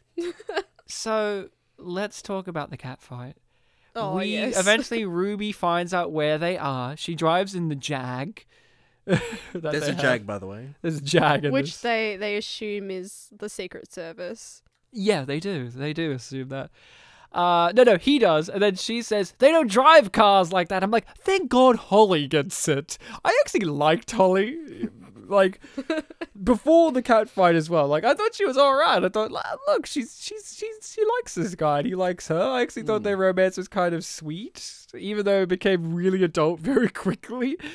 But then Ruby, no, no, he sees Ruby outside, and then he's like, Ruby, I've always loved you. They profess their love for each other. But then he goes, Oh my god, no, and runs away. And she's like, What's wrong? He goes, I can't explain. And I'm like, Is it because the writer slash director doesn't want us to know as the audience? Because I don't know. Apparently, he has all these answers that we're not allowed to have. Which I'm guessing we missed in the whole 30 seconds that we missed.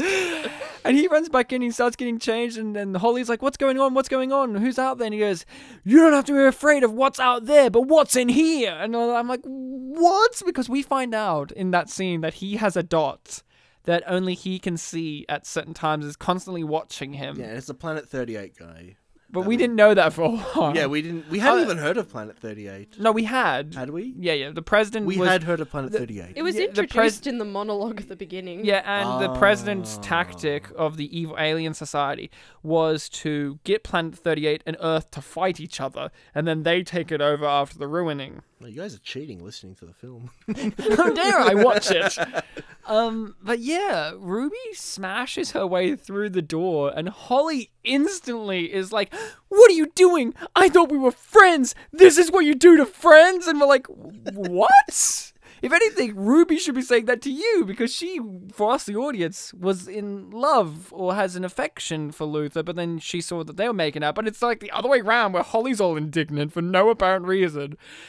And my God they just start fighting each other. At first, it's like pushing and like really like lame, and we're like, oh yeah, this is You kind know, of your girly stuff. You thought that they were gonna just like roll around But or then something. she slapped her, like Ruby slapped Holly in the face, and we're like, okay, this and is it getting was a bit more It was serious. a decent one where you heard the like. And it also looked like she actually slapped her in the Slapped her- face. yeah. So we're like, oh, okay, this is getting real. But then it really got real, didn't oh, it, Jules? yeah, when So it. Step back, obsessed. I don't know if it got real when Ruby pushed Holly into a glass lamp where it shattered all over and and Holly said, "My hands." or if it really went down when Ruby decided to fucking elbow Holly in the face. and not like a casual elbow, but like where she crouched down and sprung up like a wrestler elbow. and, and actually knocked her into a wall to the point where Luther had to come up and break them apart. Was it Luther or Tony? No, no, no, No, no. it it's was- Luther. it's Luther. Because Tony's not aware. But no, no. The best part is she knocks her and they stop fighting for a bit and she goes, Yeah, Ruby Oh my realizes- god. I'm gonna have to get you a wet rag for that elbow to the face injury. And then she like proceeds to leave, like walking towards the camera, and then And then Holly jumps her. Jumps Yeah, her, And then yeah. Luther has to come in, and my favorite bit of this. this was great. Oh, we pissed herself when Luther's holding her back. She goes, "Stop it! You're Stop it, hurting Luther!" me. And then he lets her go. And then she immediately There's like a moment of calm, then she gets right back in. fucking crash tackles Ruby. But here's the thing: all of this is happening. It's extreme violence. This is really extreme. Really No, low-level real. Low violence, level right. violence. But here's the thing too. To go back to the sexual thing again. I said this when we were watching it. There's this inherent thing within this, whether it's intentional or not, but it's there. Holly's wearing this kind of these cutesy pajamas, these sh- Satin- satin satin pajamas, pajamas. and I already pointed out that her her shorts had got tucked up her ass real good, so you got a good outline of this teenage girl's buttocks in these short satin shorts. And the top, and the other one's wearing that sexy Austin Powers outfit. So there's this inherent sexual nature to this fight scene, as well as you're watching these two teenage girls sexily but also violently fight each other like have a in huge these smackdown. in their little sexy outfits. Then you add the mix that Luther's coming in, and he's in nothing but his underwear, and he's trying to put a shirt on, and he's fairly fit. So it just adds to this weird sexual thing even more, where it's like. This is really uncomfortable as well as fucking funny. Not You to know mention what? the way that Luther's grabbing friggin' Holly. Oh yeah, he's like got his arms like well under her tits, kind of like pushing them Yeah, up, from and it's behind. from behind. Like, admittedly, I don't think that's the actor or them trying to do anything. I think that was just the nature of the beast of that moment. But it's just like it doesn't help when you add all those other things in there. They have that sexy fight, and it just ends with like her. Ruby grabbing Holly by the hair and like smacking her head against the couch, and then cut to them tying her up to a rocking chair with bandages and bits of sheets that they've cut up. And they're like, We're leaving you here, Holly. You're too wild, and I'm in love with Ruby. Like, he rubs his salt in even more. What? That's the thing we need to talk about too, especially Jules and I notice. Men are absolute cunts in this movie. Oh, movie. jeez. Tony, Kirby, and and and Luther are all assholes to their respective women that they're paired up with. Like Kirby, which we barely talked about because he's barely a character, even though he's the main one. Yeah. Treats a little redhead girl like a piece of shit through the movie. Admittedly, she treats him like a piece of shit too, so it's equality. But Tony and Luther treat their respective ones that they're paired up with as pieces of shit because they're at the end supposed to be with the opposite girls that they mm. are paired up with in the Oh, yeah, movie. in- but it's like earlier on in the film when they when they dove into the water, they were having they were just the two of the guys were just looking down there and they had this like blunt conversation where they're like, Oh, "Man, yeah. if I had my pick, I'd go with her or something." And Yeah, they're- they're I'd have choosing. her. They're choosing their picks, and then they're meats. and and then they go, "Well, there's no harm in looking." But then it cuts to the girls in the water, and this is what maybe. The girls' dialogues that they jumped in, and when they're in the water, we couldn't hear it, and it was just a lot of.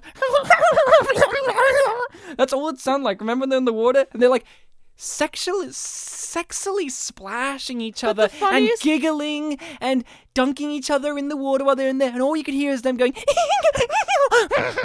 all these weird noises while they're talking about how they want to pork them. But the funniest part about that is they're not even in revealing bathing suits. They're in pretty much like Her slip was Full- more revealing. Full on clothes to go into the One of them was wearing shoes. Did I ever tell you? If I could have my pick of any of them, it would be Holly. But we have this sexy cat fight. She's tied up to this rocket chair, but then she immediately kicks him because she's let her foot her foot's not tied up, and then her other foot's not tied up, and then they just leave her there. And, I'm, and I said, well, now her feet are free. She can immediately just walk, find something to free her hands, and then she's good. But she does. She immediately does that. But then she just she walks. I counted it five steps. Hmm. Turns, looks up, looks down, gives up, sits in the rocking chair. It falls backwards and she's stuck on her back like a turtle. And she just gives up. Yeah, until Until a later scene where Tony comes in. Tony and Kirby come and find her because they're together for a majority of the movie for some reason. We have to talk about the the aliens, uh, LB and her YB. s- oh YB, sorry, YB and her sidekick have a sex scene because he Sex is, in quotes. Ah, alien Yes. sex. Yeah. Because he's really turned on by her and she's really turned on by him. Like I actually thought that was an interesting thing because usually in a movie like that, she would usually with this superiority thing, she would see him as like a flunky, but no, she's up for it. And how they have sex is by sticking their finger in the other person's ear, and they are oh they are going at it. We were like gobsmacked. We were like, what? I think this is one of the moments where Bartek when you did this like th- three or four times. Bartek when this is good when he sees something really crazy in a movie, like the bit where when zoomed in, Bartek's voice goes real funny, and he just goes, "What was that?" And that's what was going on in that scene too. It's like, what? Because I also asked, who's this for while that was happening? And you're like, what? Because they're sticking each other's finger in their ear and they're orgasming. And it reminded me of this movie called Coneheads, where they have sex scenes in that too, where it's like alien sex is really weird. All they have to do is touch each other's hands and they just go, oh, but in this. Well, by the time this episode comes out, we've already released finger episode in on their that. ear, and they're like, oh, oh, oh, and they're like, and then they have to stop doing it because the kids are calling them on the thing, which is really fucking weird. Honestly, after the tank explosion, after the missile explosion, after the cat fight, it's just basically them running around from point A to point B in a in a in, in a speedboat until the Planet Thirty Eight guy shows up With the worst uh, microphone in that no, one shot. in one shot, he has a really bad microphone. Where the other shots, he has a really great microphone. Where he's just like, Hello, I am from planet 38, and you people from planet Z are actually long lost ancestors from us. "You got lost traveling," and then they and then the woman's like, "That's not true. It couldn't be." And he's just like, "It is." like, it's just so. It's like poor. It almost felt like he didn't have a microphone, but he clearly did because his dialogue was being picked up. But it was the quiet, I think, the quietest example of intentional dialogue. It really was that bad. But uh, yeah, you find out the Planet Z people are actually long lost ancestors of Planet 38, but that doesn't matter because Planet 38 has made a full scale invasion of their planet in the meantime and has killed the president of Planet Z violently, might I add. Very, very violently. Yeah. They shoot him, there's a hole in his body. It's just a piece of CGI bullshit clip art, but it looks like, you know, when you think of it in the real thing, you're like, oh, that's pretty violent for a little kids' movie like this. Hmm. And the people from Planet 38 are bad, but they're good. Like, they basically stop the Earth invasion from happening. They don't have any intentions of invading it, but. It feels like in the future they could very well do that. But they don't. They're more. It seems like they're more like we don't like what these Planet Z people are up to. They don't respect our values. Hmm. But then they are evil because Luther, who was given the dot guy, he apparently disobeyed them by not doing anything. He like he disobeyed them by doing nothing. Like he didn't disobey them. I didn't understand. They're like, "You disobeyed us. You are punished." And there's this tractor beam, and it sucks him in, and he gets put in a dot, and he's screaming forever, and he spins out, and it's like the Phantom Zone in Superman Two. Oh, and let's not forget that Ruby's banging on the beam, going, "Please, like, take me with you." giving the ugliest cry ever in a movie Yeah. ever, according to Jules. Her face was like that throughout the movie, though. Luther's sucked into the Phantom Zone. Ruby's crying. Everything's miserable. But then they just go, and we'll cut to the future, where it's like I don't yeah, know. Yeah, cut to the present, in fact, Ryan. Yeah, they No, no, cut no. To, no, the wedding's first. the wedding's first. They cut further in time where I thought that we cut to the present, then we cut no, back to no, the no. wedding. Luther, his bubble zooms no, no it, it flickers away into what fades into a neon sign saying dance club and then it zooms out and it's all the characters we know at this dance club watching the TV as the president announces that we defeated them by using the DDD. Hmm. And the daughter of the president goes, "Hello everyone. The president of the United States is talking. We better listen." I'm like, "That's your dad. Just say it's my dad." It's so weird. And then they all go, ah, yes, how beautiful this all is. And then it cuts to the little black boy holding a ring. And I just was like, what? What? No. And it's Holly and Tony, who apparently love each other, getting married. He rescued her from the rocking chair. They're getting married, and the best ADR ever happened where the priest says, you know, could put the ring on and kiss your bride, but we see him and his lips aren't moving at all. I'd call it the second best. The p- people in that one room that were having a conversation with lips not moving at all was my favorite ADR. yeah, this they get married. Everyone's happy except for Ruby. She's all sad because Luther's gone, and Luther asked her, demanded that she live a happy life. And then we cut to the present, and we find out that Kirby is now an old man. I mm-hmm. mean, we've seen him throughout the movie as an old man writing in calligraphy for some reason. But here, uh, but here he actually leaves the room he's in, and we discover that he's now the camp master of Betaville. which is actually kind of neat, quite neat. I thought that was like hmm. an actual good reveal because I didn't think about what he was, where he was. I went, Yeah. oh, you know, I thought it was quite a neat Yeah, little, for all we knew, like it could have just been like, oh, his deathbed, or he's retired, or like, or you know. like his cabin in the woods, or Yeah. something, right? Or like I actually thought he was now the prime minister of Canada, and that's his office. Mm. It actually cuts, and then there's Ruby in the future, who's now played by a pure white woman. Yep.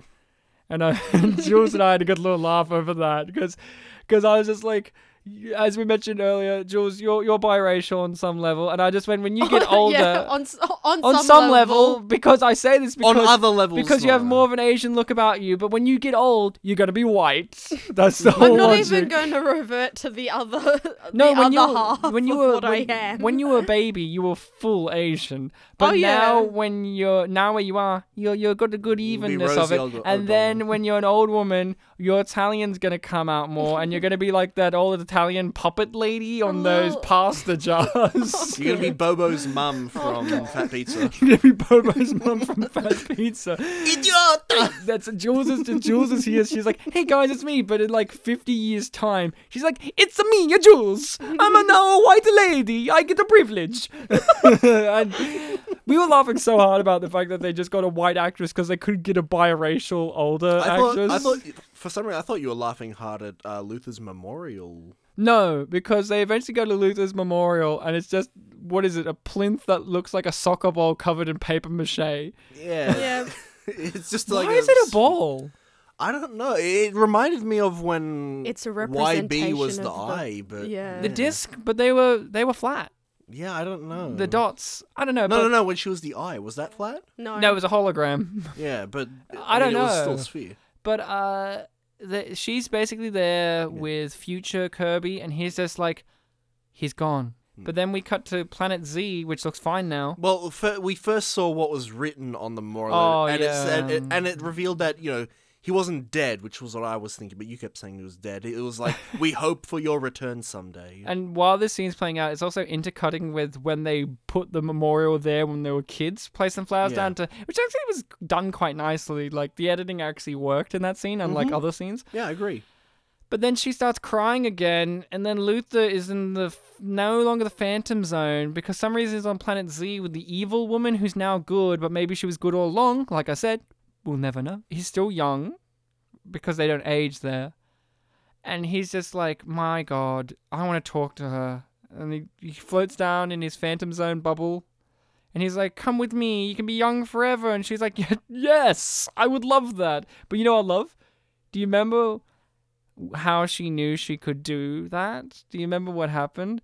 She she looked at Kirby and he just gave a nod like you should do it. Like she had to get his approval. You are free to do what you want. You're free to go to the planet Z and be young forever. I used to be. I'm weirded out that Luther's not offering me that option considering I'm his younger brother, But whatever. Well, younger brother for like a day. Yeah, I know, not a morning. Oh, sorry, no, it was a few days, wasn't it? I 'Cause felt there- like there this was a- all took place in one day. If well, I'm there was honest. a there was a night scene when they got to the camp and there was riots. Remember? Yeah, yeah, but we also started the movie in the in the morning, and it ends in the morning. But I have to say, if the president was that tired in one day, then he's real fucked Well, he's up. the president.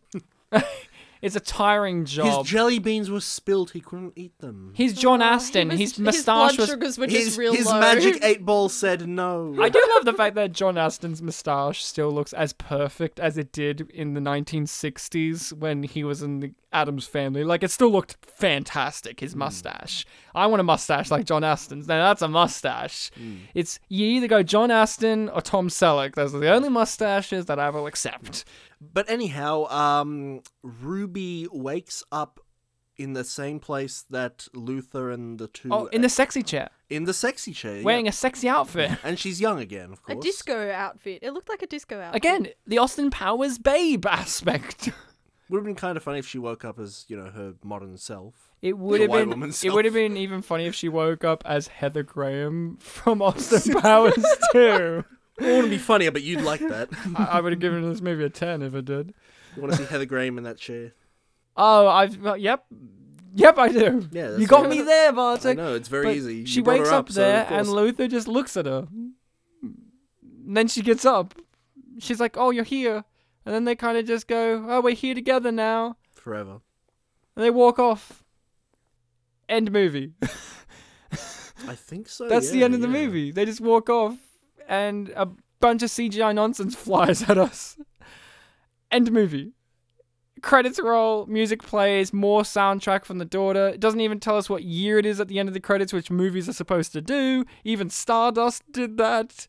It's insane. It's nuts. Yeah. I need you guys to tell me what year you thought this film came out. Was there any kind of numbers flying at you when watching it or afterwards or even now as we discuss it? My bias towards the fact that it's in the same pack as Stardust leads me to think that it is also around the turn of the century. Okay. Um, I was thinking also, I was thinking maybe I'll pick the same year as Stardust, which we ended up thinking was 98, 99, but I'm gonna up it a little bit to 2000. Okay, what about you, Jules? I'd agree with that. 2000? Yep. Me, What were I, you thinking? I was looking. I did this with Stardust too. There's certain actors that I know. I saw Judge Reinhold and I saw John Astin, and I was trying to determine their ages and how they look from what I know them to be now and what I know them to be in their younger years. And it is in that in between of like the 90s and 2000s. And I guessed like 2000. I wanted to guess like 2002, Mhm. 2003. So 2002. But I was wrong.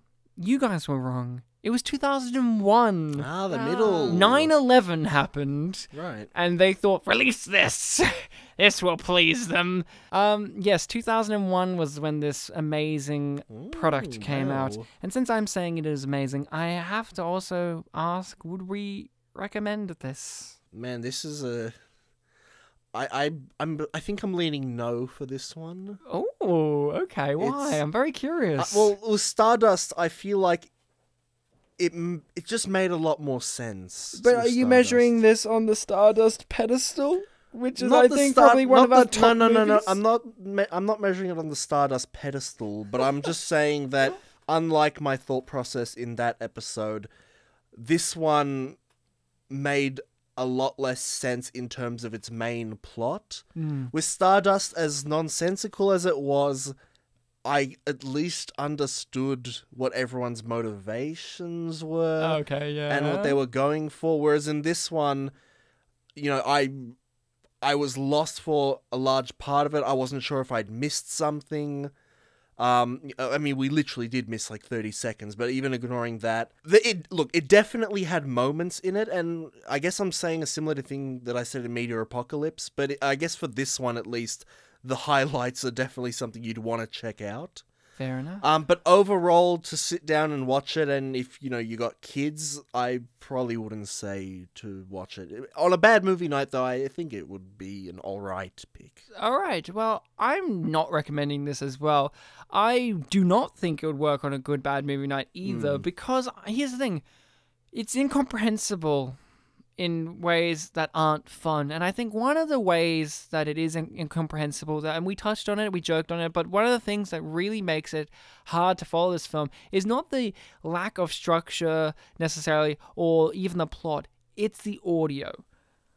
I could not understand what many people were saying. In previous Mm. episodes, Bartek's has had that complaint on some regards, or when we've had to turn the volume all the way up, or complaining that we don't have subtitles. I usually don't have that problem as much because I, I, I don't know. I feel like my hearing's better in that regard with some of these things, But, oh, maybe. But this gotta- time around, this is a deliberate, like this is an audio problem where the ADR is bad, but not in a funny way. It is in that way where you are having a conversation in which you're hearing, ah, yes, and you're like, what? I'm sorry. And it's not just because of the bad mics either. It's because actors, child actors, and adult actors. This is the thing. Adult actors too didn't know how to enunciate their words and actually tell us things in a way that's clear. That's why when you have A grade actors, or B grade if you really want to go there, but for me, they're A grades, Judge Reinhold and, and John Astin, people who have worked in this industry for a very long time, who know the biz, who know how to act. That's why we could understand their dialogue. I don't even think it's not just because they had better microphones, because honestly, Judge Reinhold's microphone wasn't that great either. But I could understand them because they knew how to speak. Well, with these kids, they didn't have direction on that. They just spoke how like kids do, mumbly and fast. Hmm. Or downwards or something, or, you know, that kind of stuff. It- it- this was not fun watching it because I couldn't understand what was going on in their dialogue. So I was often lost. I had to go on the visual elements alone, which were fucking atrocious, but funny at the same time. But there's too many things that just left me too stumped. I just couldn't grasp it. Like Stardust left me confused as well, as did Finding Emo, as did many of these other movies. But I could kind of tell you the basics of them at least, or get an understanding of what they were trying to do. Even Stardust, which in that episode I'm pretty sure I'm like, I don't know what he was trying to do, but on a level I understood that it was trying to be a family movie. This, I don't know who this is for. Honestly, this is one where I just go, it's it's incomprehensible even for children. It's too adult for children, but then it's also too kidsy for teens or adults. It's too sexual for anyone. Like, you know, it's incomprehensible. It's a no from me. What about you, Jules? Oh, it's a it's a solid no. The only time I would ever recommend this is if you fully went in intending to play a drinking game out of it, and pr- you would probably understand it more being drunk than you would being sober. And I have the exact same issues. I have the fact that, like, you know, who, what, where, why? Like, who, who the fuck is this for? Because I don't understand as well. It's definitely got way too much sexual tension for it to be addressed to kids. It's also way too complicated in the fact that I, if you know, I'm 24 and uh, you know, we all went to Deakin, we all studied acting and film to a certain degree. Yeah. If if me, who actually has a degree in that, can't understand what the fuck is going on, then I don't understand how someone at all can understand it. Yeah. Um, it again is way too childish for an adult. It's just unpleasing to the eye. Mm. Not only, you know, can people not enunciate, enunciate, but between the the horrible audio being so out of balance, not only just it cutting out, but the background being Oh, yeah. like obnoxiously loud at some points and hearing random sounds like I don't know, birds or something that would just happen randomly. Oh, when they're in the water, the splashing around, or Or- even on the boat. Or when there's that bit where there's just this alarm noise going off when on the speedway and we never found out what that was coming from. Yeah, just random knocks, random things where it sounds like on set, you know, the mic might have been pointed more towards the actual, Yeah. like ambience. ambience or whatever, and you hear that more than the sound. It's just, it's literally everything. It's to the point where, you know, there are some things that you can really have a good laugh about. The highlights to me are not strong enough or funny enough to kind of carry the rest of whatever the hmm. heck Betaville is. Yeah, and thing too with the audio is it's it's that thing where it's not bad enough either. Like it's just a good enough quality where it's not like Birdemic, where that's a fucking nightmare audio wise. This is competent enough, but so incompetent as well. Like all things Jules mentioned, but it's not like Birdemic where you have that real jarring kind of cut and mm. like they knew how to do audio, but they just decided to not do it. But the worst part is when the audio is bad, you can make out a word or two here and there. I would actually prefer it if I couldn't make out the whole sentence. Yeah. Compared to going, oh, well, I heard that one word, so now I have to contextualize, you know, what the actual Yeah, sentence and then you're seen behind because you're trying to figure out that other scene. You know, at least with Birdemic, they're so stiff and awkward that when they actually do have a sentence to say, that's like the whole shot, and you can actually. That's Because that's the main thing you focus on. Like, this is the sentence of the shot. This is no birdemic. So we are going to be finishing the episode, of course, but we have to do something before then. We have to do the mystery box typical finisher. Yeah, which is we are stuck in this room because unfortunately the audio editor from Betaville has decided that we are not allowed to leave because we badmouthed his work. So the And he can't hear us. Oh. What are you saying, Ryan? I really couldn't. Oh yeah, so so he can't hear us right now because he's blocking his ear. And what do we do about that? well, well, what we do about that is we're gonna come up with a method in which we find a character from the movie, and then we um choose a character from the movie together, and they help us defeat the audio editor and his amazing ability to make crap audio. So, guys, you have to kind of figure out what character you want from the movie now. Bartek, have you got a character in mind? I think it's my favorite part of the episode. Um, Yeah, I uh, know. character in mind. Uh, There, let's... there are so many characters. Sorry, I'm done laughing. Now I have just started thinking. Um, I know exactly what character. Oh, oh, I can't wait to hear you. Bartek's got that thinking music on. I kind of want to say. do, do, I kind of. no, guys, too, yeah, quieter.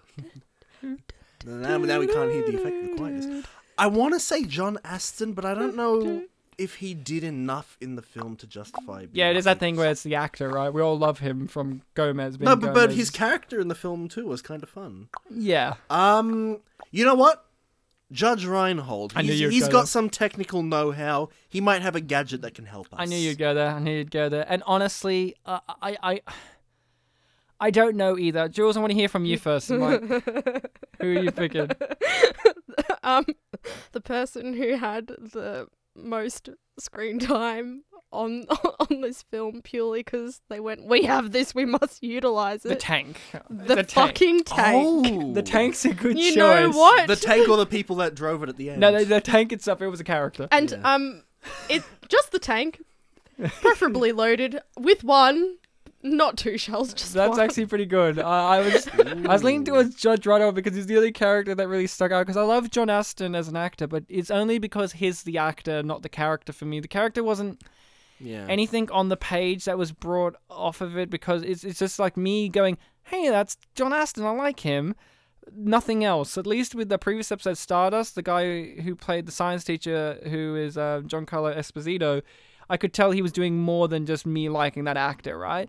But no, not John Astin. Judge Reinhold was probably what I would lean towards, but we've got to go The with the tank, tank. the We've got to go with the tank. definitely tank. So Bartek, the audio editor guy, has now grabbed out his audio editing board and he's threatening to cut off your microphone if you don't stop him. We're not going to be able to hear you. So what are you going to do? Well, Ryan, my tactic is going to be. So, hold on. What's he doing again? Um, he's got his audio editing board, and if you don't do something real quick, he's gonna just cut off your microphone. He's just gonna remove you from the from the audio. If you don't do something to weaken him, your mic's gonna be cut out for the rest of the episode. You're not gonna be. a- We're not gonna be able to hear you. So I'm not going to be able. You're not going to be able to hear me, but I am going to be able to deal with him. If you try real fast, you got you got a few seconds, buddy. All right, look, I'm going to set something up, and I tell you, in about a few minutes, I am going to absolutely mess him. Oh no. We've lost Bartek. Oh, no. He's gone. But it's okay, because I'm going to go. He's he's still threatening my microphone, but the but the thing is, what he doesn't know is I'm the one who edits these episodes myself. I'm the audio editor of Spit and Polish, and I'm I'm walking up to his audio desk right now. I'm I'm I'm looking him dead in the eyes. Hi, air audio editing man. And you know what my move is? My move, my attack move is teaching him how to make audio edits better. So I'm sitting down with him, I'm showing him what buttons to press, I'm teaching him what programs to use while while while the tank and Jules is going, I'm teaching him how to use the microphone and hey, you know what's happening? I'm I'm trying to figure out how to turn Bartek's microphone on, but it's a bit more effort, so we've got to wait for a while. So Jules, what what do you think you're gonna I do? talk loud enough, maybe I'll be picked up in your microphone. Oh, good idea, Bartek. Can you, can you hear me? I think I can hear you a bit. Okay. So, I'm coming in with the tank. I'm. It's a joint effort. It, this this is no nonsense. I'm just gonna let the tank fire, and the way I'm gonna end it is I'm going to open this flaming door, open it, find this god awful audio engineer, and I'm gonna elbow him in the face. I knew it. Great. Great. And I think that's Jules and the tank combined doing a joint effort there. Well, no, the tank then uses two missiles. Oh yeah, and the tank loads up itself with two missiles, and I'm there going, "No, tank, no! I'm still at the desk!" And it fires, but it it, it explodes. But the shrapnel decapitates the audio engineer, and I turn on Bartek's microphone again.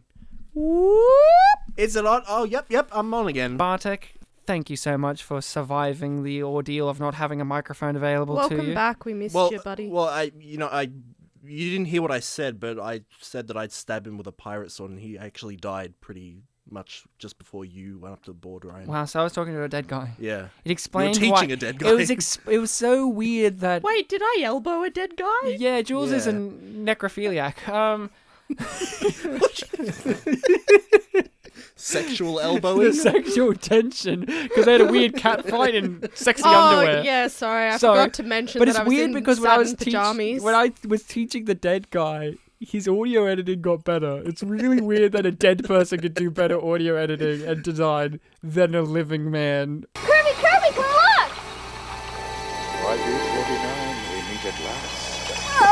Jules, as always, it was such a pleasure. This is your first time on the mystery box, and hopefully not the last. It was great to have you on talking about the majesty of the film that you picked, by the way. I'm just gonna hope to God that I don't pick the same DVD twice. Oh, brother. You don't want to do what was it? Family Vacation. Bored silly. Bored silly. I can't. I can't do more sequels and talk films and things off the same DVD. That's true. It's not a sequel. So, Bartek, a pleasure as always as well. I think we did pretty decent trying to break this down. It was difficult, but not as excruciating, not as mind-bendingly hard as Stardust. I don't think it was. It felt like a challenge, but I think we conquered that Mount Everest. As always, you guys at home have been fantastic, amazing, wonderful listening people. If you want to find us, we're on the social medias, Facebook, the Twitter. We are on all the platforming sites: Spotify, Google Play, you know, iTunes, all of that. You can drop us a rating and a review on iTunes. That's always very helpful. We've got an email. Yeah.